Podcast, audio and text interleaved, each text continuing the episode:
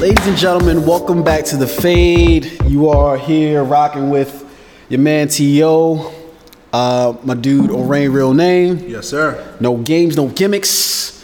Um, we're here on this illustrious Saturday afternoon in the heart of Baltimore City.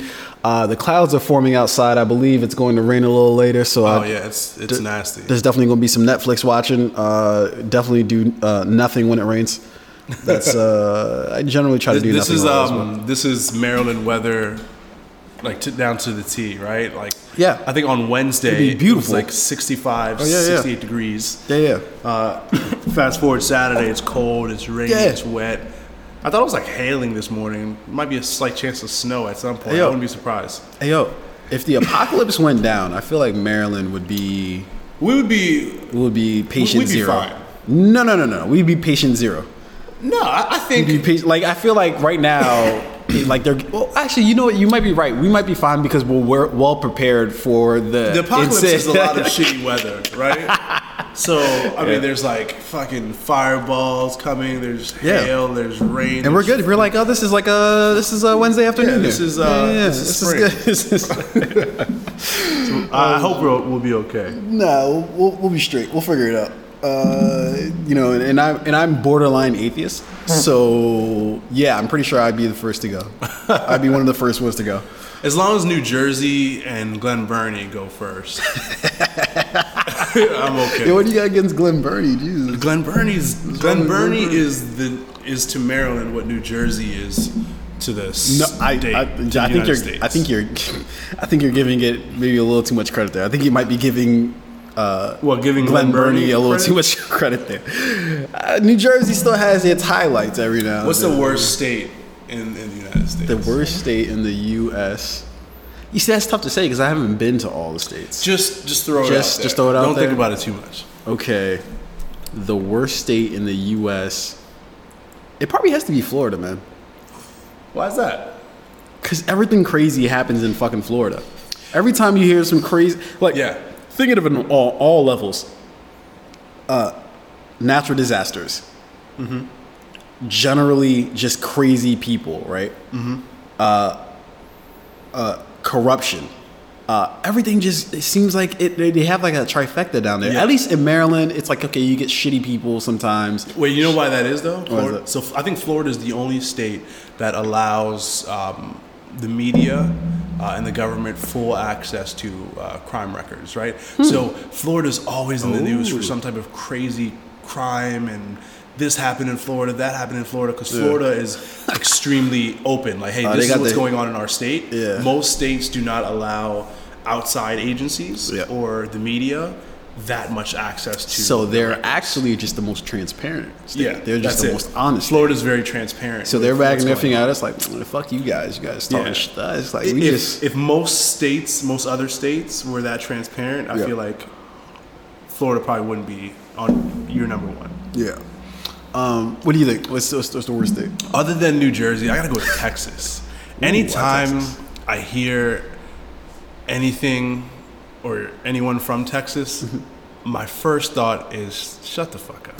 That's like the f- Uh, okay, is it, is, it, is it because is it because of the Cowboys? I feel like that's no, no, no, no. I've met a lot of people from Texas, and it's just like shut the fuck up. You know? Yeah, they have an, an unusual pride. There's just state, like yeah. an like an arrogance to that shitty state.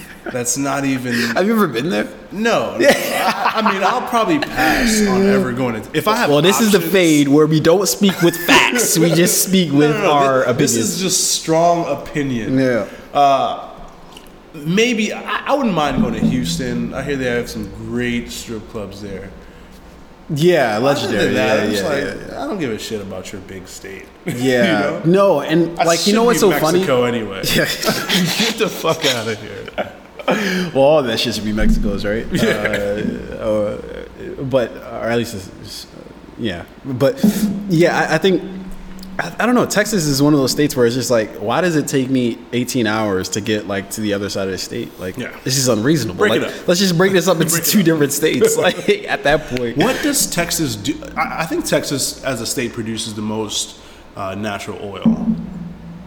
Right? Yeah, uh, I don't know if because I know Alaska doesn't Alaska give them a run You for know, their money? you know what? That might be true. I'm trying to think of what significance. No, I'm I, oil Texas is has. oil is significant in Texas, but I think uh, Alaska has them. I think Alaska. I, I, I definitely am not speaking with facts from that standpoint, but uh, I think Alaska has them beat as far as like the oil production though. But um, well, I don't know. They have some pretty great ex, uh, uh, uh, exports. Um, What does Texas export? uh, music? We've got Ooh, Scarface. Dorrough. Dorrough. I Remember Dorrough? Uh, what was that song like? I'm riding big or something like that. Or, I'm riding. Oh, ice cream, ice cream, ice cream paint shop. you remember that song? No. You don't remember the ice cream paint don't know what the fuck that is. Oh, it was Ice cream like paint job. it was when we was in um, it was, it was like 2007, 2006. Nah, I definitely wasn't tuning into that. Hey man, that song was a hit. I don't know what happened to him after that. All right, so now you're a big fan of Texas. This is really confusing, right? You're all over the place. Uh, Texas' greatest exports Mm-hmm. have been Bun B and Pimp C. yeah. Um, I, I Do you think? Do you really bang with UGK like that? I think Bun B is argue if, if I were to put together a top 25 list of rappers, Bun Yeah. B would on, be on the top 25. Really? When you I Bun find B, that so hard to believe. there are certain rappers that when you listen to them, it's less like you're listening to a rapper, Mm-hmm. more like you're listening to someone who's like like like the uncle that you respect, like Okay. Jadakiss, right? When you hear Jada rap, it's not it's like you know he's like one of the old heads that's like trying to give you knowledge. But same Jada, for- Jada is at least good at like Jada clever, bars yeah, clever and- yeah, he's clever. bars. I don't see that as Bun B. Bun Bun B B? really does just seem like the uncle who just is talking, and you're just like, all right, bet, Bun B says some like some amazing shit if you listen. I don't know the artists that I listen to, Mm. or the rappers that I think when you listen to them, it's like kind of like you're talking to your uncle or like someone who's like got like wisdom or knowledge to pass on to you. Yeah. It may not be like.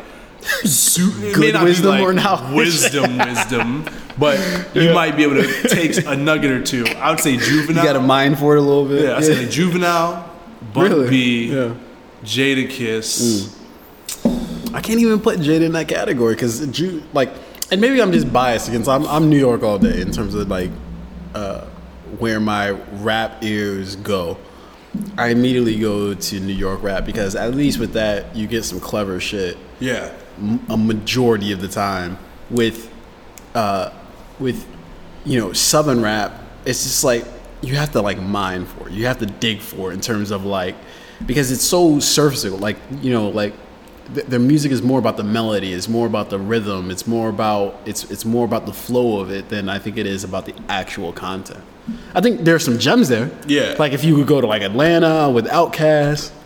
Outkast, Uh, Big Crit. Yeah, Um, yeah, Big Crit. He's another great, great uh, uh, artist who uh, actually didn't discover until like just recently. Yeah, I mean, but uh, even K.R.I.T., you know, like, I think Southern music is just about, like, I mean, the, the beat, the bass, snares, drums, Yeah. and like shit that matters to them, like car culture, Yeah. old school cars, just taking it easy, riding slow, all that stuff. Yeah. And New York, I see, I feel like New York music hasn't evolved. No, but I don't It's think it has to same for a evolve. I don't, I don't think it has to evolve because I, I think that the content is always there and it's Yeah. always it's forever. That's what's evolving is the content, right? Okay, it's not the style. New York rappers right now. My favorite New York rappers right now, dude. I, I, for one, I'm so far out the game right now in terms of like knowing like who's news on the scene. But I think, obviously speaking, Jay Z. Uh, I've uh, I've been listening to more. Who's this light skinned dude I keep seeing everywhere? Uh, J. Cole? No, no, no, no, no. And he would be he would be North Carolina if Yeah. I'm not mistaken, or South Carolina. uh, if I'm A not light mistaken. skinned rapper from New York? Yeah, he's this real new dude on the scene. Uh, he's sort of like a pretty boy, kind of. Ah, his name's gonna come to me later, but uh, but he he's pretty. He, he his his lyrics are, are I don't know if they're there yet, but I think Yeah. he's he's coming up. Um, God, who else is hot from New York? I would go Jay Z, Nas, Jadakiss, and Not really. Fabolous. I think really. they're I think, Fabolous. Yeah, I Fabolous. think Hundred the percent. best rappers come out of New York. I'm not that high on Nas. Word. I know I had the same argument with Fave at uh a shot the Fade too. Uh I don't know if anybody who's Not here with us today. Yeah, yeah, he's not here with us. He uh he apparently uh doesn't like to do work on Saturdays. So that's his uh that's his Sabbath, you know. He doesn't uh he doesn't flip light switches or anything like that. He just kind of sits in bed, doesn't do. Sight. Um nah, but uh shout outs to FABE. Um or or Walter Longcoat as Yeah, I don't know he what that means. yeah I try to get him to explain it to me exactly and I still honestly don't understand Yeah. what, what that's all about I'll probably just go without the explanation. Yeah. It's one of those things where, it just is yeah, maybe ten years from now. yeah maybe we'll understand yeah yeah we'll get the we'll get the But uh. Yeah. okay, so Nas isn't on your list. yeah he's not like I had that same discussion with him and like he was basically like he's about to set me on fire you know about to stab me in the chest because I was saying Nas to me I mean Nas is good at times it's just that I think he gets away with this thing where if somebody, just like Jay Z said, I think when he said, um, uh, because people don't understand what you're saying, they think that you're knowledgeable. And I think that that's what he benefits from some of the time is that sometimes he says some stuff that I don't know what the hell Nas is talking about here, but I think it's knowledge because of the way he delivers it or because he says it with such a sort of like fervor that you're just like, oh, I guess this might mean something. Yeah, And it's just like, I don't know if it means anything. I, I can get that. I mean, that, that can be very true. Where it's like someone doesn't know what they're talking about, but they say it in a way that's they like they, they have the confidence to, to Dude, to who's the fool prime you to think they who's the prime example of that right now? oh president. Yeah, Nobody ever knows what the fuck. Like, if you put a transcript of what he says, it sounds insane. Like, you're just like, wait, this is not even the the English yeah. language. But he's so convinced he knows what he's talking about that he you're just like, all right, other people bet. don't know. you got it. Like, like even like honestly, sometimes when he's talking, I'm embarrassed to say. Even when he's talking, sometimes I'm just like, yeah, you know what? I kind of buy into. It's the most craziest shit Yeah. ever. But you're just like, you know what? He believes it so much that I think he's got it. You know? So, yeah, I would say that's true too. I think what Trump does really well is he tells you. So he gives you the surface level Yeah. of what he's thinking. Yeah. There's no actual plan to it. It's just like his thought. yeah, it's just stream of conscious. And yeah. then like none of it ever comes through. No. None, none of it ever comes to reality. And like he kind of like, hey, these are my ideas. This is what I think should be going on. This is what I think should be happening. You know, I'm gonna leave it up to everybody else to figure it out. Yeah, well, that's well, what he does well. You know, you know, and it, and I'm not trying. Like we had like a list of things we were going to talk about, and I don't even know how long we're going to go for. But, um, real quick, uh, this whole Mo'Nique situation with Netflix, With right? Netflix. She just went on the Breakfast Club this past week to have a conversation with Charlemagne for giving her Donkey of the Day and all that stuff. But the main, I don't even care about like the main heart of what she's talking about but it's this thing that I see that Trump does that everybody people who have discourse I've noticed this one trick in particular that they do. What they do is they'll say two things in a sentence that don't have anything to do with each other but because you said them in the same sentence it links them together somehow right? So for instance with Mo'Nique right where she was saying that um, Netflix is uh, there. She wants us to boycott them because of gender and racial bias, right? That uh, Netflix has. Now, on the surface, it's like, oh yeah, okay, like because they you and your deal, and you know that there, there are no other black women community uh, comedians on uh, um, or that have specials on Netflix. Uh, we'll boycott them, or we should boycott them. But then when you think about it, it's like, nah, that makes no sense because they offered Chris Rock a deal, they offered Dave Chappelle a deal, the biggest deals on Netflix Yeah. in terms of comedians. Chris Tucker. Chris, Tu- they offered Chris Tucker. Uh, they offered Amy Schumer, who's a woman. They've offered plenty of women. Like I remember watching one of my favorite specials on Netflix is uh, uh, um, Ali Wong. She's an Asian uh, comedian. Um, Uh, I watched Jeff Segura's Netflix special recently. I'm not sure how much he made, but Yeah. he's uh, I Yeah. he's, he's Hispanic. Hispanic, yeah, yeah. Um, so it's it's she just says that in the same sentence, and we're supposed to, and it's just like there's two separate issues going on Yeah. in terms of you saying that Netflix is racist and sexist, and the fact that they didn't want to give you any money, right? Yeah. There's two directly separate things going on. And if you want to make a case that, like, it's this whole issue of, like, okay, uh, if you want to talk about what, because uh, Netflix, I'm sure, does it on some sort of metrics in terms of they look at your ticket sales, they look at, like, these sort of things. Like, because I find it hard to believe a company like that looks at your race and it says, you know what, this person is black and she's a woman, so therefore we're not going to give her anything. Yeah. No, if you're like they they couldn't even they couldn't even get into the same room as Tiffany Haddish right now if they're like, oh yeah, we're gonna offer you five hundred thousand. Yeah. Tiffany would be like, all right, bet. Yeah. That's good for you guys. I'm gonna go over to Showtime where they're gonna give me ten million. You know what I mean? Like, yeah, duh. You know? I think what Mo'Nique is is doing is like I'm not gonna say she's she definitely doesn't have any like mental illness or whatnot, but she might, dude. so She, I, I do you see those glasses she was wearing on the Breakfast Club? She looked like I did not. She's always had somebody's grandma. some odd style. She's always like like your older aunt that you that talks too long. or that, or that like maybe holds you too Yeah, yeah. long, like in a hug. Um, so I think mo- what her problem is is she has a perception of herself yeah. uh, oh, 100 percent. and and her you know accomplishments and her like status as a celebrity. Yeah. Even though that status is not today what it was 10 years ago, she still I think believes she's like the A-list uh, top earner, Yeah. so on and so on. And the reality of it is she's not. Like if Mo'Nique was doing a show here in Baltimore, Yeah. would I want to go see the show? Yeah, yeah, I don't want to go see the show.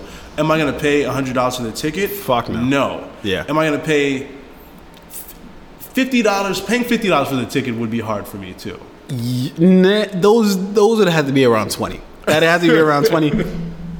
15 will definitely. I'll, I'll definitely go check out for 15, but 20 is a Yeah. that's a bargain. Now, now, granted, I wouldn't go see Amy Schumer's show for for twenty dollars. That's just because I don't find Amy Schumer yeah, funny. I don't think like she's, I don't think she's. But that funny. in terms of relevance, in terms of what you've what you've done, Yeah. your body of work Lately. in the past year, Amy Schumer's done a lot more well, work. it, it, it's about gauging, like having a real metrics in terms of gauging uh, what because if I'm going to hand 10 million dollars to somebody or 15 million dollars to somebody, right? I have to be able to gauge whether I'm going to get that money back or not. Yeah. Like I can't just like you know what, just based off of what you've done in the last 15 years in terms of or or not even in the last 15 years but 15 years ago Yeah. i'm going to hand you this bag that's like saying uh oh fuck. Uh pick any profession that you want. That's like that's like you know what that's the equivalent of? Uh that's the equivalent of saying that uh if you're an accountant right and you haven't done the job in about uh, uh 10 or 15 years right uh that's like saying oh we're going to give you top earning for an accountant even though you haven't done the job in 10 or 15 years. Yeah. The people who are busting their ass right now getting the numbers and, and doing all the things that they need to or even a better example is like banking right if you're pulling Yeah. in loans doing shit like that if you're if you're getting all the all the loans and shit right now and you look across at this dude who's been sitting on uh, not even sitting on his ass but you know not doing what you've been doing for the last 10 years or so and then it's like oh i want to make as much as you even though back then yeah you were a top earner it's like no no no no no no no you're Yeah. gonna have to prove to me that you can do this shit now right because it's a different world now than it was 10 or 15 Yeah. years ago you know I think like like whenever I look at it, I use like sports analogies, and and I just feel like Mo'Nique is like Adrian Peterson, right? She's got accomplishments. She at, Yeah. at a point in time, she was like the best female comedian Sure. in the game, right? Yeah. Just like at a point in time, Adrian Peterson was the best running back in the game, Yeah. and he can still play the game, just like Mo'Nique can still play the game. She can still deliver great comedy, I believe. Yeah. Right. But Amy Schumer, right? She's Ezekiel Elliott right now, right? She's back to back thousand rushing Nah, yard seasons. she's, uh, She's, she's the dude from uh, ten plus touchdowns. who's the dude from uh, uh, carolina panthers Um, uh, Christian McCaffrey. she's- Okay, yeah, we can give her that. I mean, either way, she is putting stats on the board, Yeah. right? And while if I'm the head coach of a team or if I'm the general manager, I'm going to look at Mo'Nique at, just like I look at Adrian. I'm like, wow, this guy's a great athlete. He can still play the game. I might go with Christian McCaffrey Yeah. because he's faster, he's younger, he's he's he's he's done more recently, Right. and he's got more in the tank, right? So Netflix may look at Mo'Nique and say, uh, Mo'Nique may be able to do one special. Yeah. If we pay her five hundred thousand dollars, you know, our return on that may be like two point five million, The, the, right? pro- the, the problem with the sports analogy though is, is that uh, and the because uh, Charlemagne brought up this that same sort of thing in the interview with them um, with because it was like it was weird weird it was Mo'Nique and Mo'Nique's husband I, I don't I don't even care what his name is um, uh, but and she would call him daddy for some reason she was like go ahead daddy it was just it was a weird yeah. I don't know she- who she's refers to. that. Yeah, it's a it's odd sort of thing, but but uh, Charlemagne brought up Kobe Bryant. Kobe, uh, Charlemagne was like, "Look, Kobe is a fucking legend, clearly, but I'm not. If he comes back today, I'm not gonna offer Kobe Bryant the same money that I'm gonna pay. Uh, you know, uh, a uh, uh, what's his name." Steph Curry or you know whatever. Like I'm not gonna. He's not gonna earn top billing, right? But then the the easy sort of uh, counter to that is well, when you're talking about comedy, it's a different thing that you're talking about because uh, in sports, you're talking about a physical deterioration of somebody, right? In comedy, unless you're just going crazy, unless you're just you know your brain's just deteriorating, which isn't a sort of like a common thing among. Or I wouldn't say a common thing, but uh, it's not necessarily the thing that you look at with comedians. Um, your jokes aren't; they're not going to get any. Like so, for instance, Chris Rock or Dave Chappelle, they've Yeah. actually, I in weird ways, gotten better with age. You know, Yeah, yeah. I mean, you look at guys like Don Rickle. Yeah. um, I'm not. I'm not sure if you're familiar with Don Rickle. He's like 80 years Yeah, old. yeah. Still very funny. Yeah. Um, so that I get. If we look really closely at it under like a microscope, yes. But I think if you're looking, if you just want a hard, fast answer, it's Amy Schumer has done more recently. Yeah. She's she, Amy Schumer rushed for a thousand yards last Yeah. season. You missed seven games last Yeah. season. You know, I'm gonna go with You haven't been in the league in the last five seasons. Like that's that's the comparison. So yeah. I, I think that's that's the conversation, and I get it. Again, I think it goes back to she has a perception of herself. She does, yeah, hundred percent. No, because the whole reason why think she that's wrong, but I think I, I think it. Is, I think it is because as soon as you feel like you don't have to, because what she said during that interview, which I don't think anybody really like, nobody really harped on this, is that she said that I'm a legend. Therefore, I don't have to like. All I have to do is show my resume to you. I don't have to do anything else. I don't have to show you any numbers or anything like that. yeah. It's like. Look, I don't mean to be foul here, but bitch, if I want to hand you 10, 15 million, you Yeah. better goddamn show me some stats that sh- tell me Yeah. you deserve to, to get that 10 or 15. Like that's that's insane. Yeah. That's an insane proposition. In what other context can you say that to somebody? Yeah. I want you to hand me 10 or 15 million, but I don't have to prove to you that I actually should and, necessitate and Netflix that. has the power Fucking and money insane. to say "fuck you." you Yeah. know? That's essentially what they. No, what no. did. Again, and I'll maintain this. Net, the worst thing that Netflix could have did was try to let her down easy. Because I think that's what they did. They were like, "Oh, you are a legend. Like we do respect you." Yeah. But we respectfully, you know, if you're not going to do it at five hundred thousand dollars, then we and that, that is a low number. Don't get me wrong. That's a low number for somebody. uh, I think of her stature. I think that is a low number. But again, it's because nobody else is offering you anything more. Yeah. I Why think what Netflix, Netflix, is was doing when they issued that, that statement and, and that was their response, Mm-hmm. I think they were looking at it from a business perspective. Like, how do we show that like we are a transparent business? Yeah. How do we show that while we are making deals behind the scenes with like talent, that we can also justify our decision making to our subscribers? Which I think the subscribers may want to know, like, oh, you know, why isn't Mo'Nique's Netflix or her special coming to Netflix? Yeah. So I think they try to do it in a way where they're like, hey, you know, this is what our offer was. This is our reason behind the offer. Yeah. This is why the deal didn't go through. This is our thinking. Uh-huh. Which, so, so I think that was fair. Yeah. Um, I think what, if I was Mo'Nique's manager, I would say, which is her husband. yeah.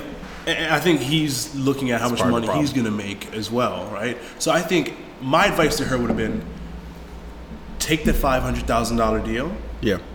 kill it. When you when they want to bring you back for a second or third special, Yeah. then you ask for the bag. run up the check. Right. You know. No, so I, I think that she and they did bring up a good point. They were saying that part of the deal was that they couldn't go on tour or they couldn't really tell jokes. The the jokes they in the special the content for from two joke. years. Yeah. Uh, which they're saying like, okay, well, the money that we would have made would have been more than that special. But I'm like, okay, yeah, you're right. Then go so then fucking shit. go on tour, you idiot. Like what? Like what's the like? He, here's the thing. Is that Netflix? All Netflix is, literally all Netflix is, is a place to go watch shit. Yeah. They don't do anything. They're, they maybe put out a trailer. They maybe put up some posters for you. Yeah. But they're not really doing shit for you. All they are offering is a platform for Your content, to be content. distributed to a mass audience. Exactly right. But if you're here's and here's the the irony of what Mo'Nique is saying. She's saying, I don't believe in myself enough to go out and produce my own tour and go on tour because that money that you're going to make from that tour, I can guarantee you whatever Netflix is going to offer her, just like they did. Whatever your money that you're going to make for that tour, if you're a person who's relevant right now, is going to dwarf that unless you're making that Dave Chappelle $40 million per special money, Chris Rock $20 million per special money, 13 million for A- Amy Schumer. If you're just a regular comic, right? Or not even a regular comic, but if you're a comic who's not necessarily relevant right now, Yeah. the money you're going to make from tour touring is going to be way more than what Yeah. Netflix is going to offer you, right? So why not go on tour, build that audience up, right? And that, that's just basic business, Yeah. right? Create your value, so therefore they can't come in and lowball you, right? So right now they can't come in and offer Tiffany Haddish anything below 10 million, right? Because Yeah. Tiffany's gonna be like, all right, tight. I'm gonna go to Showtime, or because she actually, I think she actually has a, uh, uh, special coming through uh, Showtime. Um, I'm gonna go to Showtime. They're gonna offer me 10, 15, uh, uh, 15 million to do this. Uh, so either you guys match that, or I'm not going to do it with you. Like I- it's I just that think simple. Mo'Nique's thing was obviously she's uh, she's an older comic, Yeah. right. Um, she probably was thinking like, all right, if I take this content and I do forty shows, I may make four, five. Well, let's say Oh, I she'll make a way more than yeah, that, yeah. Okay, let's say I do take this or she should make yeah, way more than that. If, so, yeah. like, let's say she's like, all right, if I take this content and I do 40 shows, I'm gonna make 20 million dollars, right? yeah. She probably's like, I, but I don't want to do 40 shows. I'm, I'm, I'm an older. I, I don't. I'm not. I'm not like a young Kevin I don't Hart. think that's where her problem is. I think her don't think problem so? is. I think her problem is she knows she's not going to pull in that audience. You know Well, why? so, like, because so- nobody's checking for Mo'Nique right now. Yeah. So let's say, let's say that her thinking was, I can take this content and go make 20 million dollars, Yeah. right? Doing 40 shows. If if I'm Mo'Nique and I'm, you know, like an older comic, like like someone her age, and not not that that's a huge factor, but like let's just say, I mean, it is a factor yeah. when, when you. I mean, if I'm, she, well, she's probably like 50, right? yeah, she's probably around for Yeah. I'd, I'd say Yeah. let's go with 50. Sure. If I'm a 50 year old comic, I don't want to go on tour and do 40 shows. Yeah. I want. Dude, Dave Chappelle for the last couple of years before his special, he did fifteen hundred shows. Really? Fifteen hundred. Wow. Fifteen hundred shows. Yeah. Fuck all that noise. Look, whatever you want to say, like uh, Now, now my so I, th- I think here's the difference though. Dave Chappelle is at heart a stand-up comic. yeah. I think I, I don't.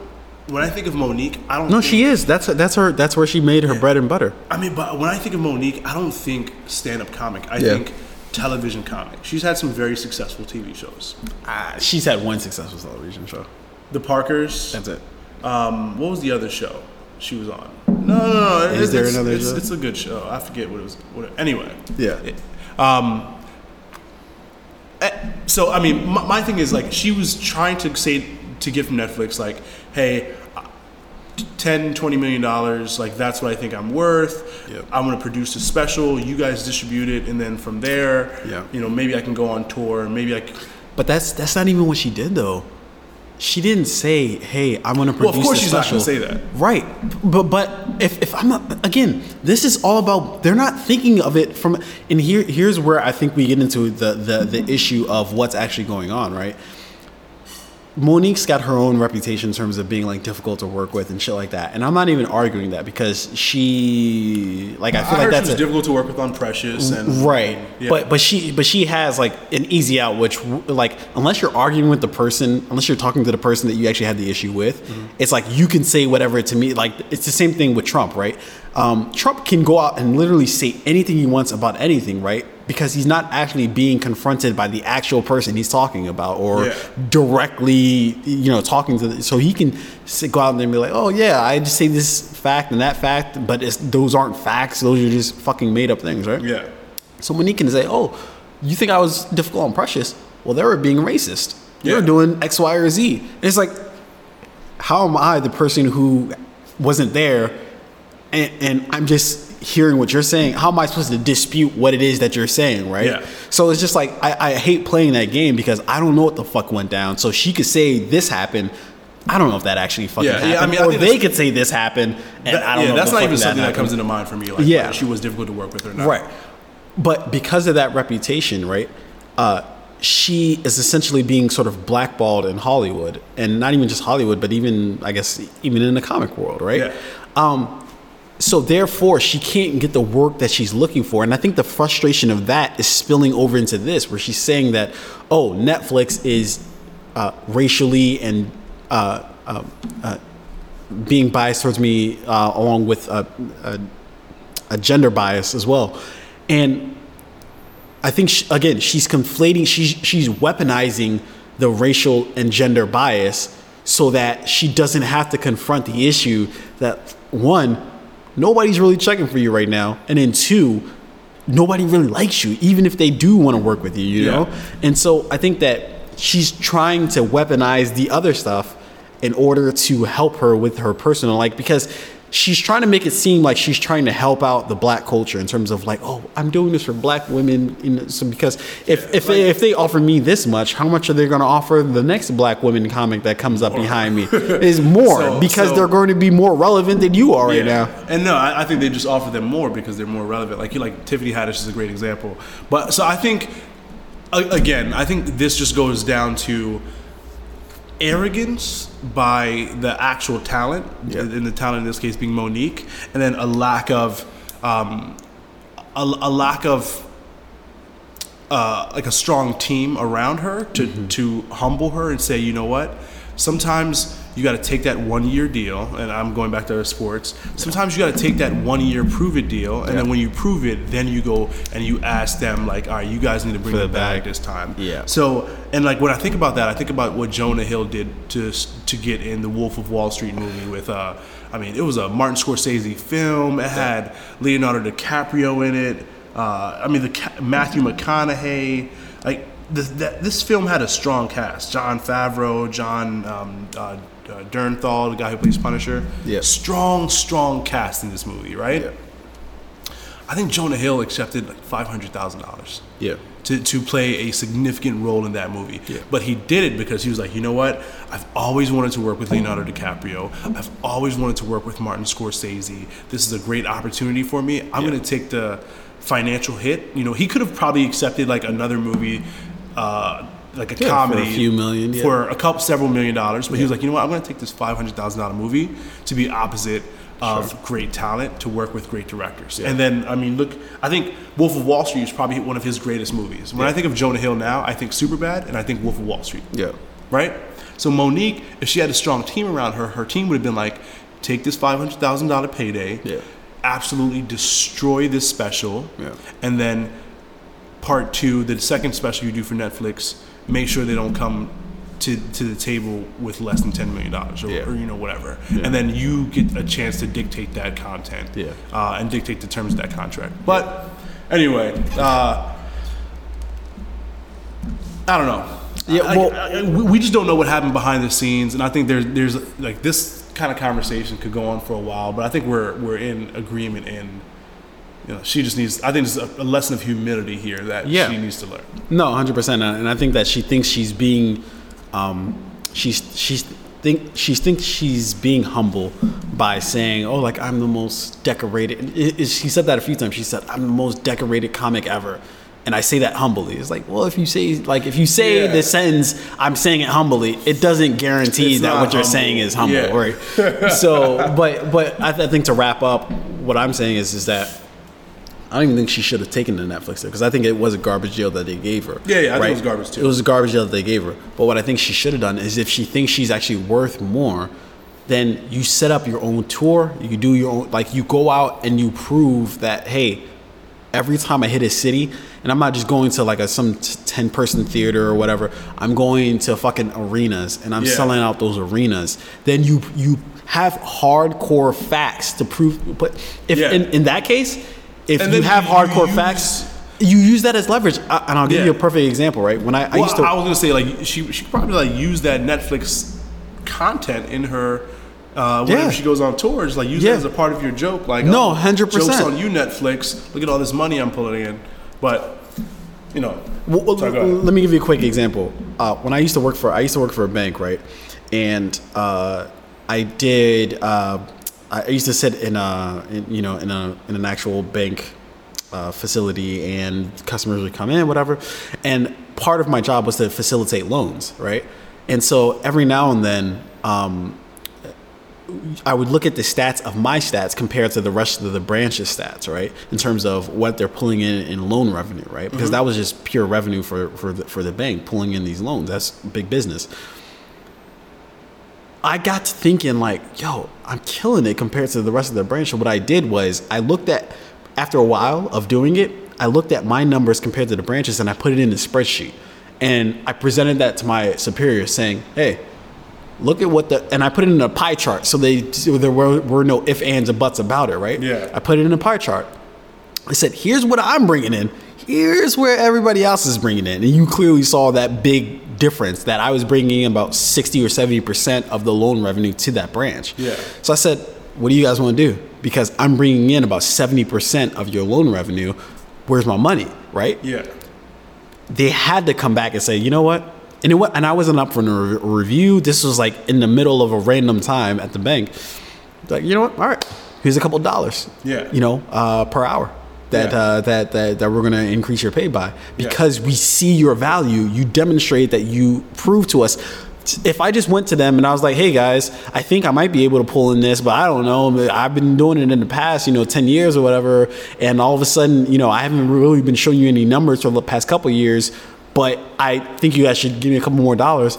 They're like, "Mm, "That's nice, but no, Yeah. we'll see you in your review." yeah. Uh, I mean, I just look at it from just like you were like I think you presented it from like there was your perspective and there was like the business perspective, right? Yeah. To me, the end of the conversation with this whole Mo'Nique Netflix thing is. Netflix is the business. They're the bigger business. They have, you know, at the end of the day, Mo'Nique is trying to work for them. Yeah. Right? Mo'Nique is trying to get this Netflix special, get this deal done. Yeah. if I'm Netflix, you may be the most decorated comic, Yeah. but if you're not gonna bring in, if I have to pay you X amount and you're gonna bring in this amount, Mm-hmm. whereas I can pay someone else less of amount and they're still gonna bring in a significant profit. Yeah. Because like if if they, if they pay Netflix ten million dollars and she brings in a hundred million, fantastic, right? If they pay some new up and coming young comedian uh, two hundred and fifty thousand dollars and then they bring in seven million dollars, I think they may profit like the profit margin or you know I'm just using like random crazy numbers here Yeah. how much they spend versus how much they profit may be better on some other comedian. So from Netflix's standpoint, I'm like, we're just gonna go elsewhere. You're right. Yeah, uh, that's the, that's I mean from the business perspective, I think that's what you have to do a lot of times. Like say, hey, you know what, you're a dec- you're a decorated athlete. Thank you, uh, Adrian Peterson. Thank you, To. You guys, you guys have uh, accomplishments. We're gonna go with somebody else who's willing to accept less money, who's Yeah. willing to prove it, and then Yeah. you know, business continues. So long story short, Mo'Nique, put out your special on YouTube. See how it does. Yeah. When you only have five views, then I think Netflix might have might have a point to what they're saying. Uh, anyways, moving on. We had like literally like a whole list of shit to talk about before uh, before I went off on on a Mon- a Mo'Nique tangent. But uh, but let's get into this whole Joe Paterno movie shit with uh, HBO. I don't know. Did you did you? I forget if you said you did or didn't. Did you see the trailer for it? Yeah, did you uh, did you see the uh, trailer for uh, the new Paterno joint? So I actually did not see the trailer for the Paterno movie. Yeah. But I know enough about the story. Yeah, The the Joe Paterno story, Jerry Sandusky, the whole thing, in Yeah, order yeah, to um t- to speak about it. I, I definitely have to check out the trailer. The movie, just because I think this is such an interesting topic. yeah. I'm definitely gonna see it. Um, and I'll probably check out the trailer like, after this conversation. Yeah. Uh, I have my thoughts, but I want to hear yours first, since Yeah. you probably saw the. Uh, Yeah, yeah. I, I saw the trailer, and what I thought was, uh, it was an interesting sort of take on it because it, I actually wasn't. Uh, I didn't know that there was like a reporter involved, and she was sort of like trying to get out the story, and they were trying to say like, okay, well, they didn't know if she was telling the truth or she was lying, yada yada. And some of the trailers sort of points to that sort of dynamic where it wasn't just about Paterno and, and Sandusky, that there was like a whole sort of net uh, uh, of things happening, you know? And so uh, it was really sort of interesting, sort of seeing it from that perspective. But it also sort of made me think about like just generally these sort of like movies about real life events. Like Yeah. it made me, for whatever reason, it made me sort of see it in a slightly different light, where it's just like, I don't know if it's that great to be profiting off of these issues, you know, or these things that are going on, because these are real people that this is happening to. And I don't, mean about like Paterno or Sandusky. I mean like the people even surrounding them in terms of like the kids that were involved, or not the kids, but the, the, the guys that were involved um, in terms of like the people that were abused and those type of things and like what do you like not you as in you but i mean but uh, you as in like the person whoever is watching this movie and you have been abused by sandusky like watching this on screen like that must be a fucking mind trip yeah, I think like surface level, like to answer that question, right? If Yeah. you're one of the victims of everything that happened with Jerry Sandusky and, and Joe, Joe Paterno's involvement, you're probably thinking like, this doesn't deserve to be made into a movie. Like I'm a victim of this. This is my life. Like this is this isn't right. well, we'll break down real quick since since you're familiar with it like uh like what actually happened for for those who don't Yeah. So Jerry Sandusky had been molesting players uh, at Penn State University and like I think other small um, like team organizations, like maybe like high school kids that were in, in like a summer football camp or club Yeah. sponsored by this Penn State University or some organizations that they were affiliated with. Yeah. Uh, so he had hunt, molested. Uh, I'm not sure if it's hundreds, but you know, maybe like a hun- let's just say figuratively a hundred young men over the course of his career and tenure with Penn State. Yeah. And yeah you go. so again, like over the over Sandusky's tenure at Penn State, he had molested a bunch of young boys, and apparently Joe Paterno knew about it. However, Sandusky was a, a crucial part of the coaching staff at Penn State, and you know it just seems like they prioritized winning games mm-hmm.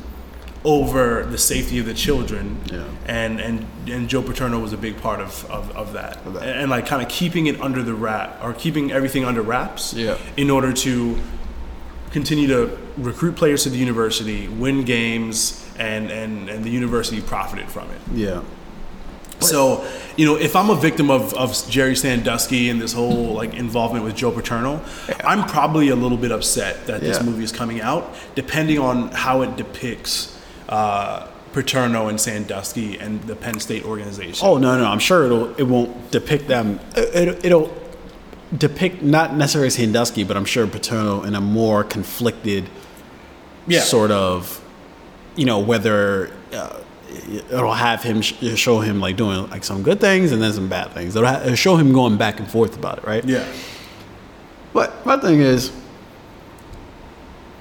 I don't know if they should be profiting at all off this story simply because it's it's an odd sort of proposition that these this is something real that everybody's in, involved in the situation like went through, you know.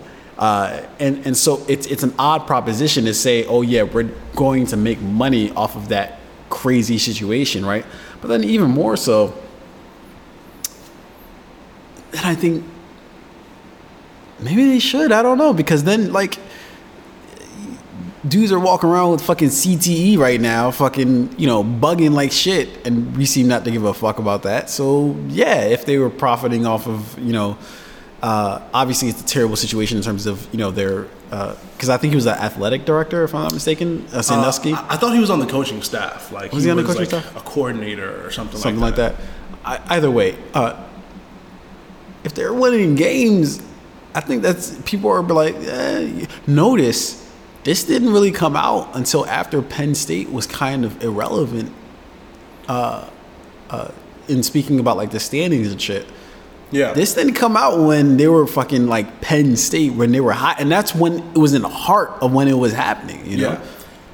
Uh, I mean, I, I think this story broke when Penn State was like they weren't terrible. They Yeah. weren't like, you know, they winning- weren't competing for national championships. Yeah, they, they weren't competing for national championships, but they were like a good, strong team, university still. Um, Like a notable, well-known but university. but not by their standards. Not by their standards, yeah. Yeah. Now, again, Joe Paterno, in terms of college football, is high up on the list of like like most winningest coaches. Yeah. Or you know, in his tenure with Penn State, he'd been there such a long time. The university valued him.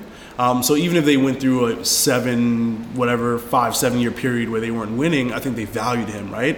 Yeah. So if the university values a guy like Penn State, they're going to keep him around. Or And guy if- like Paterno. yeah, I'm sorry, like Paterno. Yeah. I don't know what I just said. so if the if Penn State University um, values a guy like Joe Paterno, Yeah. and Joe Paterno values uh, like um, staff members or coaches like a guy like Jerry Sandusky, you know, that can. And, and this happens everywhere in all types of industries where, you know, the business you work for may value you, you value your team, blah, blah, blah. Um, I think what the mistake Penn State made here was in valuing someone too much and knowing that they were doing something wrong and still keeping them on board. Yeah, And does this deserve to be made into a movie? You know, I, I don't know if that's the right question. I think the better question is does making this movie, like, who does it help and who does it hurt? Right? Yeah. Like, does it, I mean, obviously the studio making the movie sees value in this. Like, hey, we're, we're probably going to make millions of Of dollars course, making yeah, this yeah. movie. The director's going to make money. The, the actors starring in it are going to make money.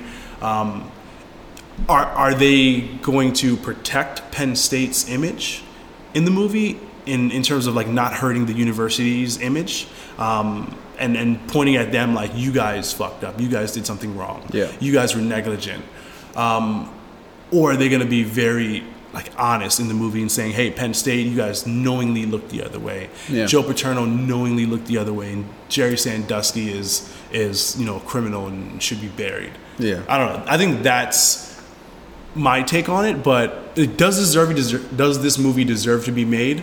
Um, I don't know if the world needs this movie. I don't know if anyone was asking for this movie.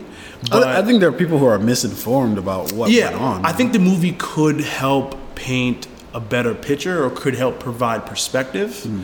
Um, it doesn't hurt to make the movie, but I do think there are certain people who will be offended or emotional by it, you know, Yeah. after seeing it. Yeah, there's there's always going to be that possibility when you depict uh, something about somebody's real life.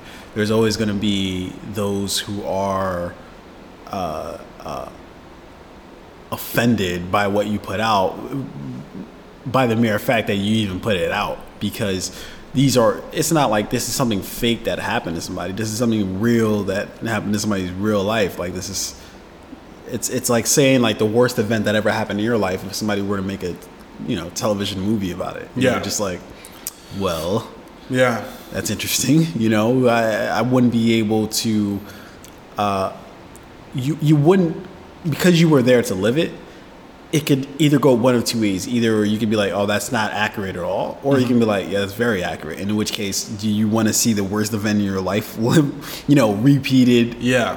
on TV for you. You want to be scrolling through on demand and be like, oh yeah, that shitty thing that happened to you. Yeah, you know, you can watch that anytime you want. Yeah, and I, I think for the people involved, like the victim, of, the victims of this whole thing, Yeah. I think for them, even if the story is told accurately, and Joe Paterno or Jerry Sandusky is depicted as like a monster, and Jerry San, and um, sorry, Jerry Sandusky is depicted as a monster, Joe Paterno is depicted as a negligent person who knew about everything that was going on, and Penn State University is depicted as this big, um, you know, organization that suppressed and silenced what was going on for the sake of profits and win and Yeah. winnings, right? I think even that, like you as the victim, are probably gonna feel like, well, my story wasn't told. Like this thing happened to me. Yeah. everyone's making money from it. Yeah. I'm not. I'm not benefiting from They're this. in any the they're the story's not being headliners, Yeah. Uh, in terms of being you know depicted on screen and like it's almost like their plight is what you're watching, and it's just like fuck them, like Yeah.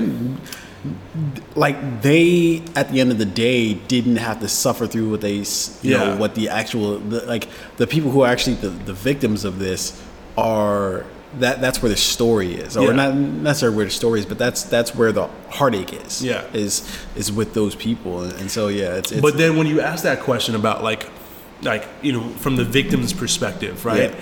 There's so many movies that have been made about events that have happened throughout history, or just like small situational moments. Yeah. And can you make every movie or a movie like this, you know, based on like a not necessarily confined incident, but like a it- this wasn't like a worldwide thing, right? This was like a thing that happened at a university with a large amount of people, but not like it didn't happen. It, it wasn't like the entire university. Yeah. It was like mainly the football program, the coaches, and the players, right? Yeah. So. Can you tell us? Can you tell this story from everybody's perspective and make everyone happy? No. Can you? Does this story just need to be told? I don't think so. Is this going to be an interesting story? Yes, and I think that's like, you know, if, if I'm making this movie, producing this movie, directing this movie, writing this movie, I think that's what you're focused on. You're, you're going to piss a lot of people off. Yeah. It's it's a good story. It's gonna maybe shed light on some new information, and uh, I don't know. I, I don't know if anyone's really gonna be hurt. I, I think that there are going to be people who are hurt by it, but but then that hurt by the actual making of the movie or hurt by like it becoming a movie or hurt by like having to relive both. everything that happened I think both. I think depending on how accurate it is, it's either way. It's going to piss people off that they're even uh, monetizing a terrible event. But then you can say that literally about almost almost any movie that gets put out because I think any movie that gets put out has a grain of reality in it in terms of shit that has actually happened to people, and no matter how crazy or fantastical it might be, um, there's always a grain of truth in it. But there's something different about like an actual event, you know, that happened. You know, Yeah. um, and there's something because you're basically recreating what went on, you know, and so that can be hard to look at. And and so, for instance, like the whole uh, they came out with the the uh, what was the the NWA movie? Uh, yeah, yeah, yeah, yeah. Uh, yeah, yeah, yeah. So there were people who took exceptions with that because of how it depicted Easy E. Uh, in terms of how he got AIDS and then died, and, Yeah. and so people definitely took exception with that. Um, so there, there's something different about when something's real, right? Because it's you're you're literally recreating events that happened. Yeah. And so the people who were there are saying like, yeah, it's not really how it happened, or if they were intricately involved in it, that can be a difficult thing to relive each time that you see it. Especially Yeah. if it's like, oh yeah, this old dude has been fondling you for the past, you know, four or five years. Yeah, we're gonna make a movie about that guy. Uh, and you're gonna have to watch that over and over. you Yeah. know? That like so uh, as you said that I, I begin to think about like if I were involved in this situation, right? And Yeah. obviously when they're making a movie before the movie even begins production, um, you know, there's a lot of research that needs to be done because accuracy is like the most important thing when you're telling a real story that's You would think, yeah. Well, uh, it should be the most important. Yeah. so, if I knew this movie was going to be made, this movie was greenlit, it was going to be you know made, produced, and uh, it was going to be distributed. Yeah. If I'm a victim, do I want to participate in the making of it and having to relive it every day? You know, with interviews and answering questions and like reliving certain moments to make sure that hey, if the movie's going to be told, I'm going to make sure that it was as accurate as possible based off of my experience. Yeah. Or do you say, and you know what, I don't want any part of this. I just want to go about living my life and try and move on from that time. And then the movie comes out and then it's inaccurate. Yeah. And then you are more hurt by that. Yeah. I think for the victims, uh, well, the victims are going to be hurt either way. Yeah. When I when, when I say you know when I ask the question about who's going to be hurt or if anyone's going to be hurt, it's like how much how much mm. damage is it going to do like mm. new damage mm. or is it just like a matter of old hurt being brought back to to to the present day for people who are trying to move on from it Yeah.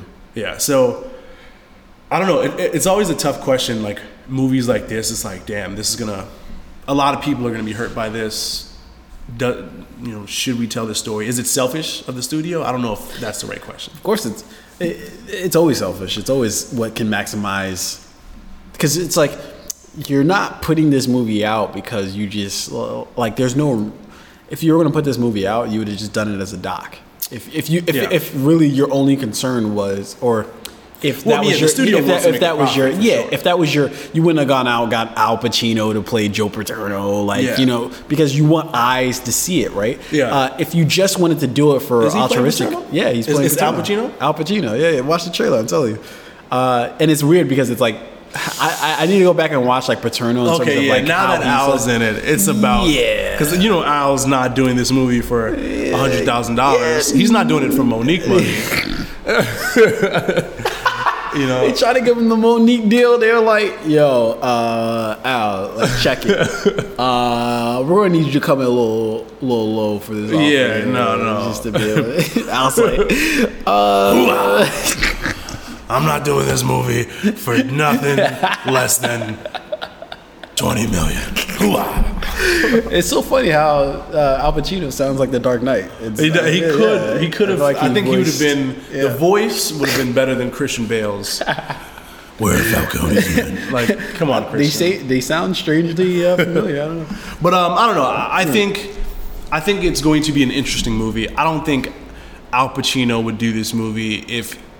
At least I would hope he wouldn't just do this movie for the check, and he'd be like, you know what? There needs to be a certain level of accuracy. Uh, there needs to be some research done. No, no, no. I'm sure every role that he takes is of that same accord Yeah. in terms of like this has to be done right if we're going to do it. Yeah, At the same time, I'm sure he's not doing it for pennies on the dollar. yeah. You know, I'm Uh, sure all the victims aren't getting proceeds. No, That'd be a lot of people to pay. no, they're not. I'm sure if they if they got their if they got the interview whatever with them, I'm sure they you know they got maybe a little uh, Yeah, a little- little check, kickback, a like, here's for that. $500. as like a producer or something like that because I think that's what you get known as if you help out with a project in, in that capacity. Yeah. But yeah, I don't know.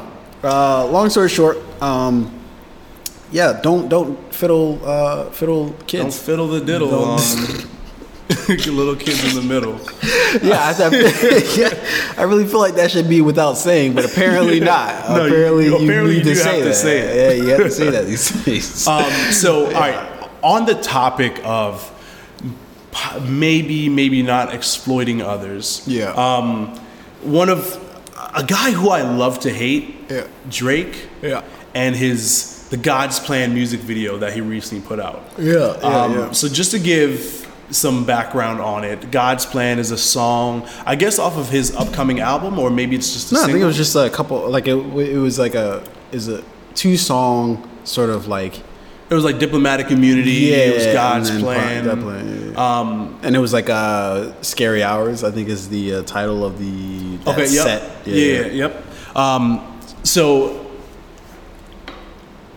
his the, the the the production budget for this movie was a little under a million dollars. I think it was like nine hundred and ninety eight thousand or something like that, Yeah, right? yeah.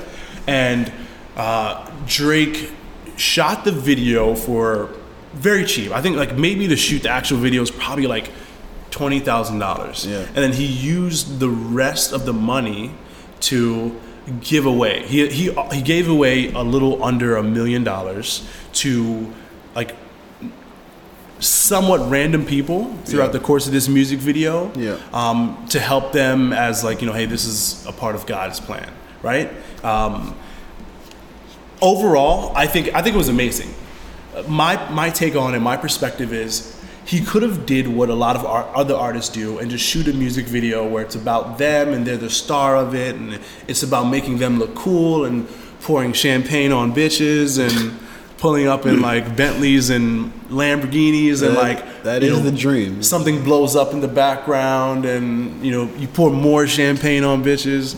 He could he could have went that route, but Well, instead you can never like- pour enough champagne. yeah, you can never pour enough champagne on bitches.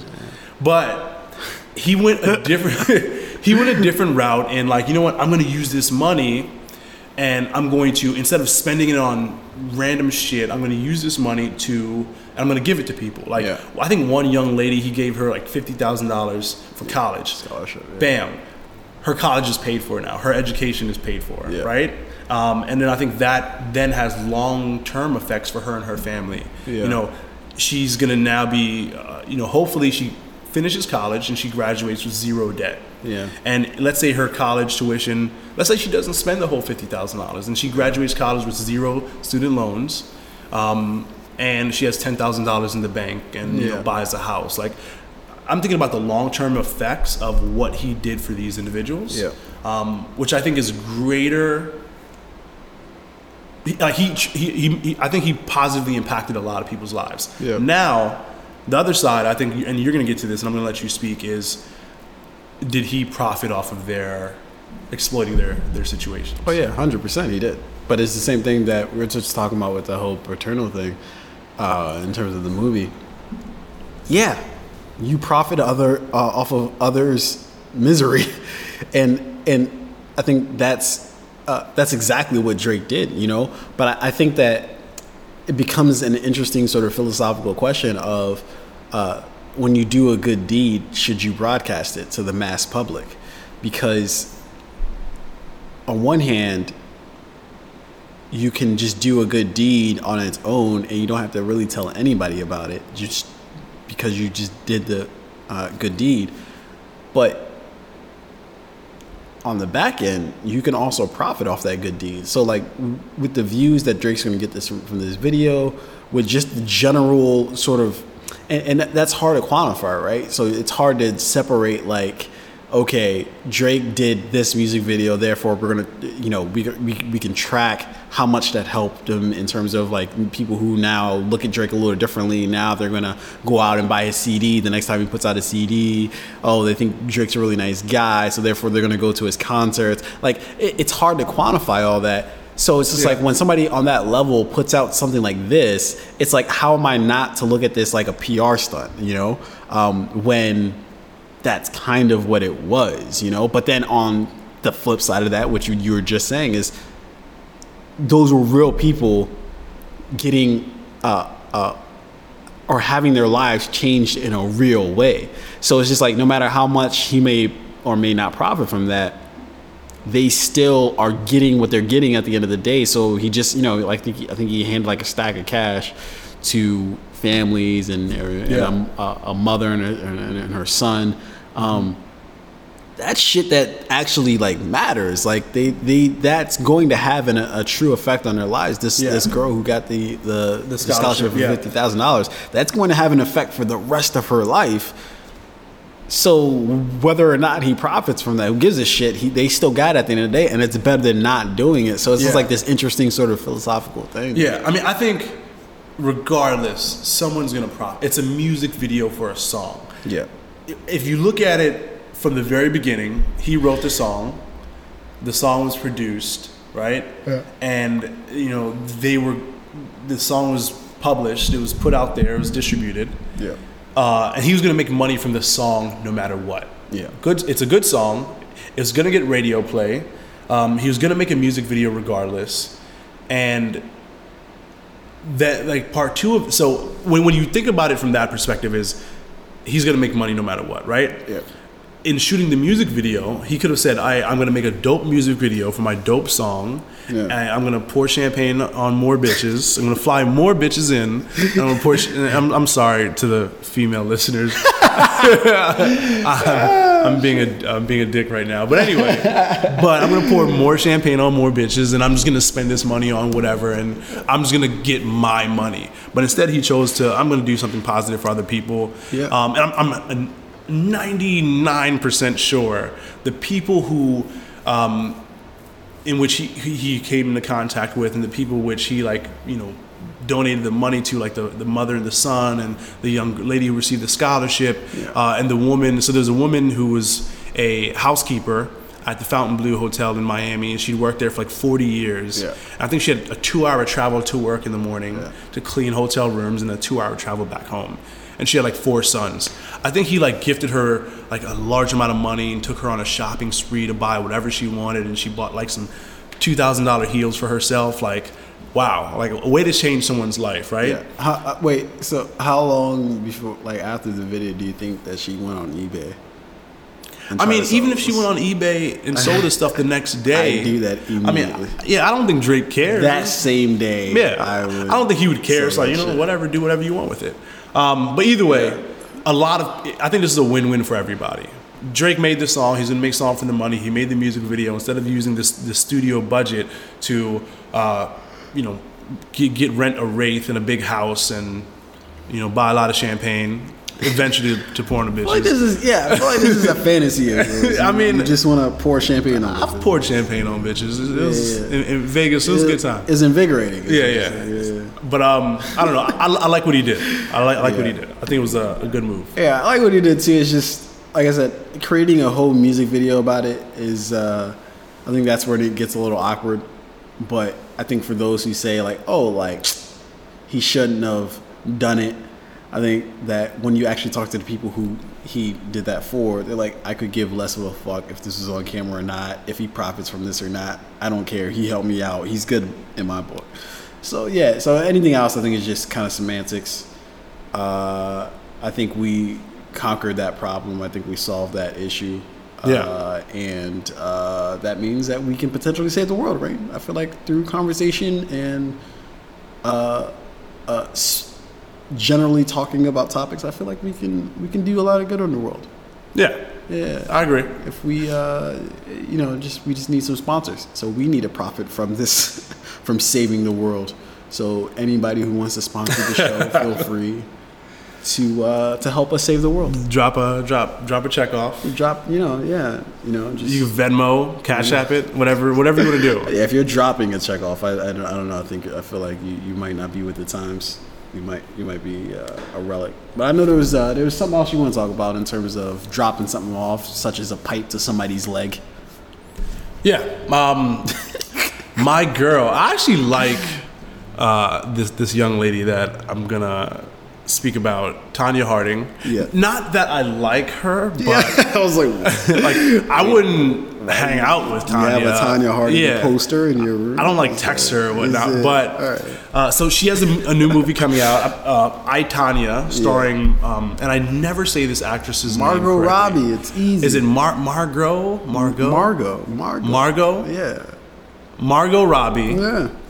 um, young lady from Wolf of Wall Street, which we spoke about earlier, uh, from the horrible Suicide Squad, um, and she was also in what was that movie with Will Smith? Yeah, I'm trying to remember it right now. It Uh, was like where they're like pickpockets, stealth, steal. I'll find It has I'll letters in the talking, yeah. alphabet. Anyway, so she is uh, the star playing uh, I Tonya, and so so the question around this movie, I think it's like a similar question to the Joe Paterno movie, right? Mm-hmm. What is like? Is, is there a need for this movie? Like. From what perspective is this movie going to be told? Obviously, it's called I Tonya, so obviously it's going to be the Tonya Harding side of the story. Focus. This is what that movie is called. Yep, sorry. focus. Yep. So you know it's gonna be told from like the Tonya Harding perspective. Yeah. But when you look back at the story, she was the villain, right? And Nancy Kerrigan was the victim. Uh, so is it right for the villain to get to tell their side of the story? Yeah, I'm sensing a theme here with the whole Paterno thing and like Sandusky and then uh, Yeah. Tonya. It's never really from like the victim standpoint. It's But, from, I mean- I guess that's a more interesting standpoint, maybe. the villain's perspective is the more interesting standpoint. Hmm. It's like, is the villain, is Tonya Harding going to be honest? And I think as of late, like if you listen to her more recent interviews, she also has a book that she put out. I think she's starting to open up a bit more now, maybe be a little bit more honest It's like, maybe I did know something was gonna happen. Maybe I was wait, involved. Wait, is she is she still saying that she had nothing to do with it? I think she's still defending her position as to like I didn't do it. I didn't order That's some bold the person this someone shit. To attack Nancy Kerrigan with a crowbar. I didn't order it. I didn't have. I didn't pay for it. I didn't do it. But I may have known about it, which I think has been like the the position for a while Yeah. where she's like, you know, I, I think what really happened is her like boyfriend or her fiance or her brother at the time, some guy that was in her life, was like, hey, this chick Nancy is a beast. You're gonna lose. I could take care. of I can make sure that you win. Yeah. And I got a crowbar in my trunk. Give me the green light Yeah. put some money under the, the under the bench in the park at midnight. Yo, that's some wi- yo. How badly? Like, first of all, as bad as we might think she is, right? Because clearly she knew about it. Clearly she was a part of it. Yeah. Like any any any other sort of like assertion of the contrary is just preposterous. But how badly do you want to win? You gotta set your opponent up to catch a fucking metal pipe to the leg. You want to win bad you've got a need to win. Like that's not just like a. Uh, that's just not like a. Oh, let's like be competitive here. Like that's like a. I have to be number one, and that's the competitive spirit I think we should all possess. There might be some casualties because of it. There might be some people who fall by the wayside because of your ambitious nature. But we should all have that fucking ambition to want to win at fucking whatever cost. Even if it's somebody's leg, even if it's that the person might not walk straight for the next 30 years of their life. I want to win that bad that I'm Yeah. willing to fuck your shit up. Well, is it that I want to win that bad, or that like I know I'm gonna lose and like I'm afraid of that, so I'm willing to do Same difference.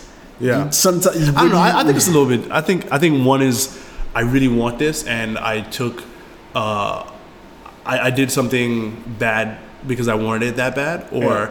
I know I'm gonna lose. I'm a sore loser. I'm afraid of losing. I'm gonna do something bad so that I, I don't experience that loss.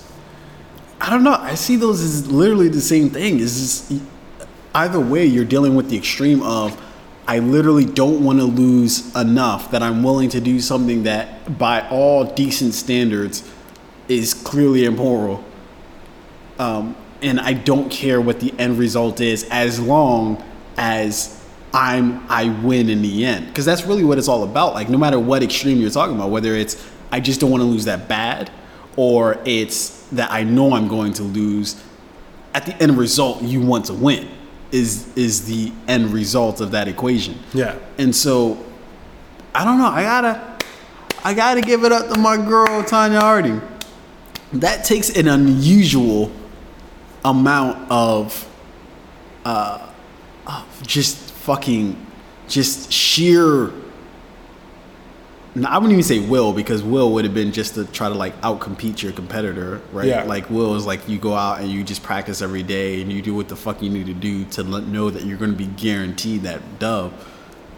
But that just takes something something different that I just don't have in me in terms of like I want to win. I'm pretty competitive. Yeah. I just don't want to win that bad where I know I'm like, yeah, even if I put the other person uh, at risk in terms of like, uh, and, and also I hate unfair advantages too. Like, I want to know if I win, I want to know that I beat you at your best. I want to know that you put everything that you had into beating me and you still couldn't get it done. Then I'm satisfied. When I know that I did something to you or something happened to you, I'm like, eh, now it's not that sweet. Now I'm always going to be questioning whether it was my talents or Yeah. whether it was that particular situation that led me to winning. Yeah. So, I mean, but then like they're the people who don't think about it from that perspective. Yeah. And they're like, I want to win at all costs. So I think that's the who Nancy Kerrigan was. And she was like, I just want to win. or I don't, Tonya Harding. I'm sorry, uh, that's who Tonya Harding was. Like, Yeah. I want to win. Um, whether it's classy, whether it's not classy, I just want to win, right? Yeah. Um, so she did what she had to do to ensure herself a victory and whoever first of all i think the the person in this whole situation who deserves all the blame is the attacker who just did a shitty job like obviously you got you got paid to and like you got paid to do a job Yeah. and you didn't do your job Yeah. Well, Do re- like remind me, pissed- of, remind me of how. Like, do you remember? Because I don't actually remember what went down in terms of like so i think did tonya the person get caught or something. I think Nancy Kerrigan was coming out of like practice one night. Yeah. Um, and this is like several days before they were supposed to compete. Yeah. And um, the attacker just came at her, smashed her in the leg with a crowbar, and like either fractured it or broke it. Um, but it was very sloppy. It wasn't clean. Why is that the first thing you go for? I'd at least like punch her in the face first, you know, give her like a tombstone pile driver. Yeah. Anything to distract from the fact that I'm just trying to hit you in the leg. But when you just go Yeah. straight for the leg, it seems a little suspicious. It was done with, uh, I mean, there was like a big red arrow, flashing neon sign pointing at Tonya Harding after that event took place, right? Yeah, so yeah. if you're gonna really do it, Yeah. right? If you're gonna be that guy who does this, Yeah. make it look like a robbery, Yeah. less of an attack. Like, take her wallet or some shit. Like she's wearing a watch, take Hey, hey, wallet. and we're not advocating assault and, and abuse Hey, and speak violence. for yourself. you gotta want it, all right? But Yeah. if I am in this industry of uh, accepting money for to do these dirty jobs, Yeah. uh, like do it, do it right. You know, yeah, Br- uh, maybe attack her when she's like getting in her car, Yeah. smash the window, steal her purse. Yeah. I'm telling you, give hit- her, hit give her, a clothesline. Yeah, hit her in the shin so she Yeah. can't compete. Steal the car, abandon the car like a mile away, set it on fire so it looks like a robbery Yeah, going you, bad. you but sound, don't you come. Sound, you sound like you thought about this. I don't know. This sounds really. I mean, and It's like- I, I just thought about. Well, maybe I thought about it. I think every, I think everyone's thought about how could that have done been done better, right? Uh, Everyone but the person who did it, obviously. Um, I don't know. After it was all said and done, I think all the signs pointed to Tonya Harding, no matter what. Uh, I think it was going to be a good movie. I think Mar- Margot, Margaret, Margaret, Ro- whatever, Robbie. it's not that hard. It's very difficult. I don't know why, but I think she's. I think she's going to do a good job Yeah. in playing um, Tonya Harding. I think Yeah, well, well, the movie's already out, so she's. I think the reviews are in. I think it's pretty. Uh, It's- it's good so pretty- far? Yeah, pretty good. Yeah. Reviews. I want to actually watch it myself. I, uh, I think I might try to do that to this weekend. Try to watch I Tonya. I've heard it's good. Yeah, so it, it's very interesting. Like ever since that incident, I haven't heard as much from Nancy mm. Kerrigan, Right. as I have from Which you would think. Tonya Harding. Like you would think the victim is going to be the people, the person that people want to hear from, and you know she might have a book deal, she may write a movie. You know, you think she may use that to like spin off into a different career path. Well, you know what? I think they, they did do some sort of like it was it was like a lifetime esque Yeah, kind of I- movie. I'm sure then. they've Yeah. done many movies and stories from her point of view, but for whatever reason, Tonya Harding has been in, you know, she has been quote unquote a public figure for quite a while ever since then. Isn't that some wild shit? Yeah, and then now she has a movie coming out. There's a book deal coming out, and you know she's getting paid from both. So even if she did do it, she was involved. Uh, she's kind of built a nice little career for herself down the road. Yo, but so that's- that's the shout out life, to yeah. Tonya Harding's Hey. business acumen. Hey, hey. Sorry, Nancy. Hey, get them chips up. That's yo profit off of misery. That's that's all we do, man. We fucking profit off of misery. You know what? I'm not saying that from sitting on like a high horse. I'm saying that knowingly. Like, yeah, like we profit off of misery, right? So anybody in the entertainment industry, look, look, what are all songs written about? All great songs written about heartbreak. That's what they're written about, right? All great R&B songs or fucking or even look at the rap game or even fucking country for that matter, right? What's it about? Yeah. That's what you fucking profit off of, you know? And uh turning that uh, it's like we're fucking uh, the story of Rapunzel, right? Turning that straw into gold. Uh, that is Rapunzel, right? Am I, am I thinking about that right? I haven't seen Rapunzel. Rumpelstiltskin. Yeah. Is that? Rumpelstiltskin. I th- it might. is yeah, that- I think it's it was that the one in the same- Rumpelstiltskin. Is that the one in the same store? I don't know. I've I've lost track of my childhood. Uh, uh, fucking fairy tales, but um, but that's what we fucking do as human beings, man. We we profit off of fucking misery. Uh, we we turn that straw into gold, um, and I think that's the American dream. I think it's the American dream to turn your your shitty misery into something that you can make money off of. And in fact, I think people search for that misery. It's just like the starving artist, right? The reason why you're a starving artist is uh, so you have a story to tell.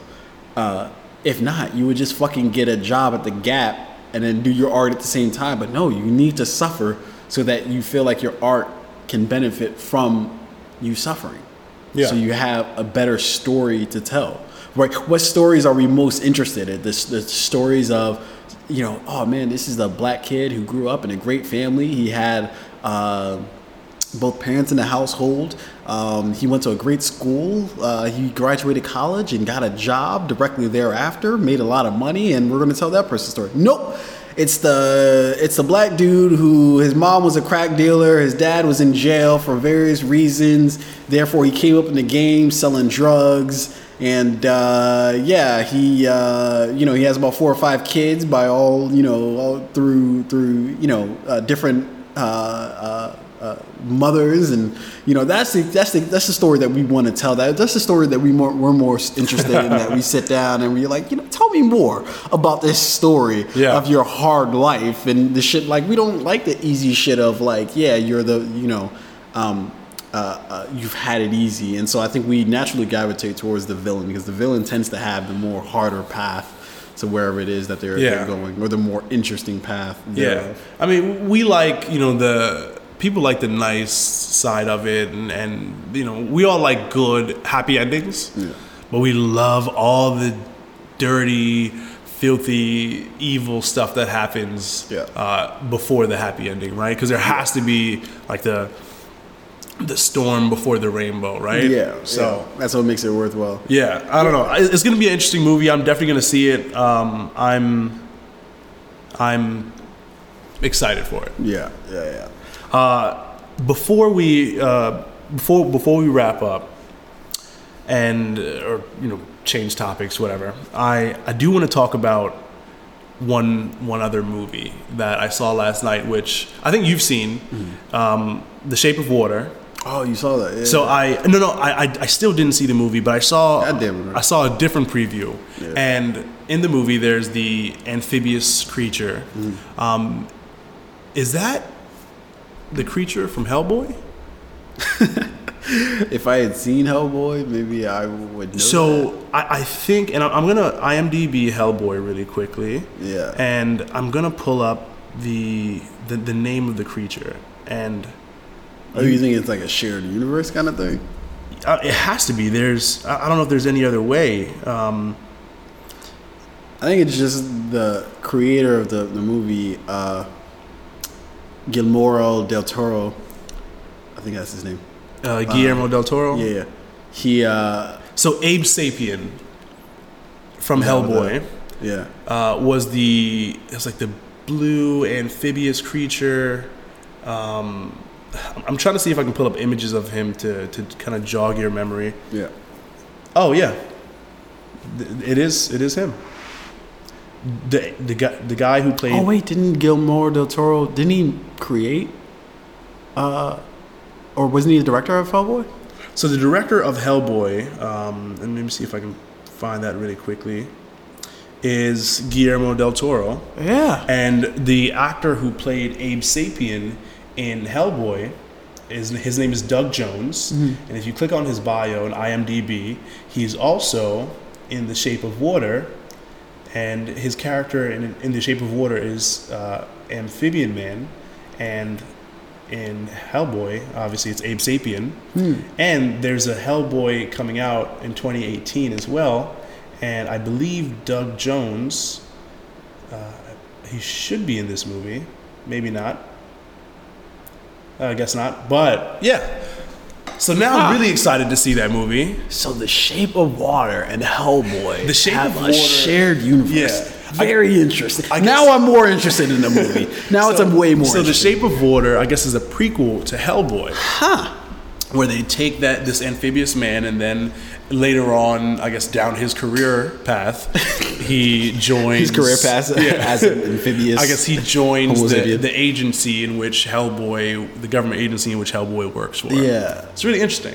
That is interesting. So then, what what comes of his relate? Does he does that does the dude in Hellboy have like a mistress? And would that mistress be the woman from? I, you know what? So in the movie Hellboy, I think he does speak of like um, a woman that he knew that he used to be in love with or something like that. Yeah. Um, you know what? I'm gonna have to watch Hellboy again Yeah. before I check out uh, The Shape of Water. Yeah, because I'm not gonna lie to you, The Shape of Water wasn't too high on my list. After Really? I watched it. Yeah, I watched it and I was like, I'm not quite sure why this is up for an Oscar. Yeah. it's is very very confusing, very perplexing why this is up for an Oscar. Uh, but uh, but now that you mentioned that, I don't know. It becomes slightly more interesting. So you know, if obviously we spoke earlier about the shitty weather we're having this weekend in Maryland, and Yeah. you know tonight might be one of those nights where you're at home Yeah. watching a movie. Yeah. Hellboy might be might have to make it on the list of movies Mm-hmm. you watch. It's a good movie. Like I mean, it's it's a good movie for what it is. I watched the trailer. I'll watch the trailer. Okay, fair enough. Yeah, I'll watch the trailer for it. I- but it's uh well and like the upcoming hellboy that's coming out this year actually 2018 it's supposed to be a darker. That's always what it is. When, so, when something's gone away and comes Yeah. back, it always comes back. well i mean like hellboy darker- 2 didn't come out too long ago i think hellboy 2 maybe have came out like four or five years ago Yeah, what's what's the what's the what's the statute of limitation in terms of being able to reboot something? Um i think if like like relevance so hellboy is a dc comic Yeah. and dc is trying to you know compete at a high level with marvel Trying and failing. So Yeah. they have to, you know, uh, they have to keep these characters in the forefront. Yeah. I wouldn't be surprised if we see a, a Blade movie coming out pretty soon. That would be a disgrace. You know, I, and I've joked in the past that Blade wasn't that good. Blade was actually a pretty good movie. I'm Blade was good. Blade wasn't good. It good. was good. I mean, and Actually, I, and, I, and, and this in is- some ways, I think two was actually even better. Three was complete garbage, but three was just like you know, let's. Let's just uh, have Jessica Biel. Let, let's finish this because we have to tell the final story. Yeah. Um, part two was really good. Part Yeah, two was thought, really good. I thought two was good. Yeah, and I mean, and you got to think this was like 10, 12 years ago Yeah. when, you know, they don't have the budgets that they have now for these like No. big. That's why it's superhero so like realistic. Yeah. Like yeah, you They, use. I mean, there was a lot of digital effects and cr- really was cheap, shitty in, digital in Blade effects. two? I thought there was way more in three. I thought three was like Oh yeah, yeah. Three was digital like, the- effects all the way, but I think one had some like the exploding heads and it was- Oh, okay, stuff like that. It was Yeah. terrible, terrible. I, I could. I want to do some research on what the budgets were for those movies, and I guarantee you. Blade One probably had like a six million dollar budget, and- Blade no, Two maybe like that's like that's like twenty. You're you're venturing. all right. So so 20 Blade million One, let's say territory. twenty million. Part Two, maybe like thirty. Yeah. Part Three, it looks like they had eleven, but No, it looks like they had like a hundred because of all the goddamn CGI that they fucking used in that movie. Well, Uh, they obviously didn't have the budget for the for the for the writers, script. and producers, and the script. All of the money was on the spent on digital effects. Yeah, no, clearly they had no type of plot, man. But um, Yeah. but yeah. So I think DC Comics is gonna, you know, they're gonna revive some of these characters, and I, Yeah. I, I like where they're going. Where they're like, you know what, we're gonna let Marvel do the the nice guy, the uh, the PG thirteen movies, and we're gonna drop some R rated movies, right? Yeah. We're gonna we're gonna do. Um, Hellboy. Uh, what's the other R-rated um, superhero movie we talked about? Like two episodes ago, that's coming out. uh, I really forget. Yeah, there's, There's talked- so many goddamn Yeah, we talked about it. On, but I, I, if if that's the direction uh, in which DC Comics is heading, where we're like, you know what, we're gonna put out some of the some of the more darker comics, like the action-packed comics, and we're gonna like we're gonna go darker, and we're gonna let Marvel have the nice guy Yeah. run. I, I Uh, like but, direction. but that's just but that, that's even weirder because Marvel I don't think Marvel's necessarily known for like the nice guy. Like so, for instance, Iron Man, he wasn't really a nice guy. He's kind of a dick. That's sort of like his. But old he's shtick. still. But the Iron Man movies are still very PG thirteen. yeah. Um. So Are they though? yeah, I mean, obviously, Oh, they, yeah, okay, obviously guess, they, yeah, they can't do that on every movie. But Yeah. uh, I don't know. I, I think what DC has coming is way better than what they've produced so far, and I hope they've learned from what they've produced. I don't know. I've been duped by them uh, on multiple occasions. I, I, I will never. Uh, ever since Batman vs Superman, I thought it was impossible for them to screw that up, and uh, they clearly did uh, in a very sort of massive way.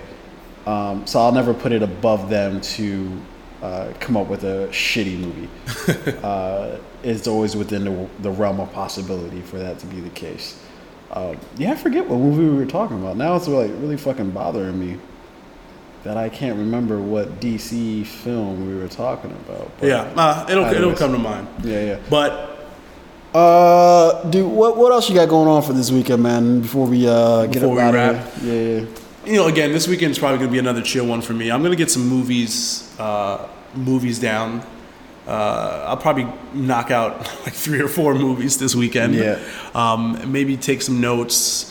Uh, Maybe go see Black Panther. yeah, yeah. I'm gonna see Black Panther. Fucking- I'm, I'm gonna Disappointment. I'm gonna To see the Shape entire of Water. race. Yeah, I'm gonna see the Shape of Water, and um, we're gonna have some interesting things to talk about Monday for Yeah, sure, for yeah, sure. yeah. Oh no, no, it's gonna be a. What about show. you? What do you got planned? Uh, dude, man, just chilling, man. Um, I definitely this weekend. I want. There was a movie I did wanted to see this weekend. Uh, I think it was. Fuck, what movie was it? It was one of the Oscar contenders that was was going. That I did wanted to. I purposely wanted to see this weekend. I can't remember what it was off the top of my head, but. Uh, but yeah, I think I'm trying to watch a couple movies. Um, definitely probably get blitzed tonight. I think uh, whenever it's raining, I feel like it's an appropriate time to just get pissed drunk. Yeah, absolutely. Um, yeah, and uh, and call it a weekend, man. Um, definitely come back Monday with some strong. There's definitely some stories that we left off the table. This uh, these since it's been a little disjointed with us. Yeah. in our schedules this week. Um, so I definitely can't wait till we all get into the same room, man, and we'll have all of our gear set up, man. We'll have the mic set up, so the uh, the audio is going to be coming in clean, Yeah, crisp Monday's gonna be Monday's gonna be a hot show.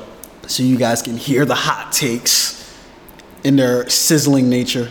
Um, and uh, yeah, we'll make it work, man. Uh, but uh, but yeah, I think we'll get up out of here, man. Go grab some grub and uh, keep pushing, man. All right, fade out. Fade out, bitches.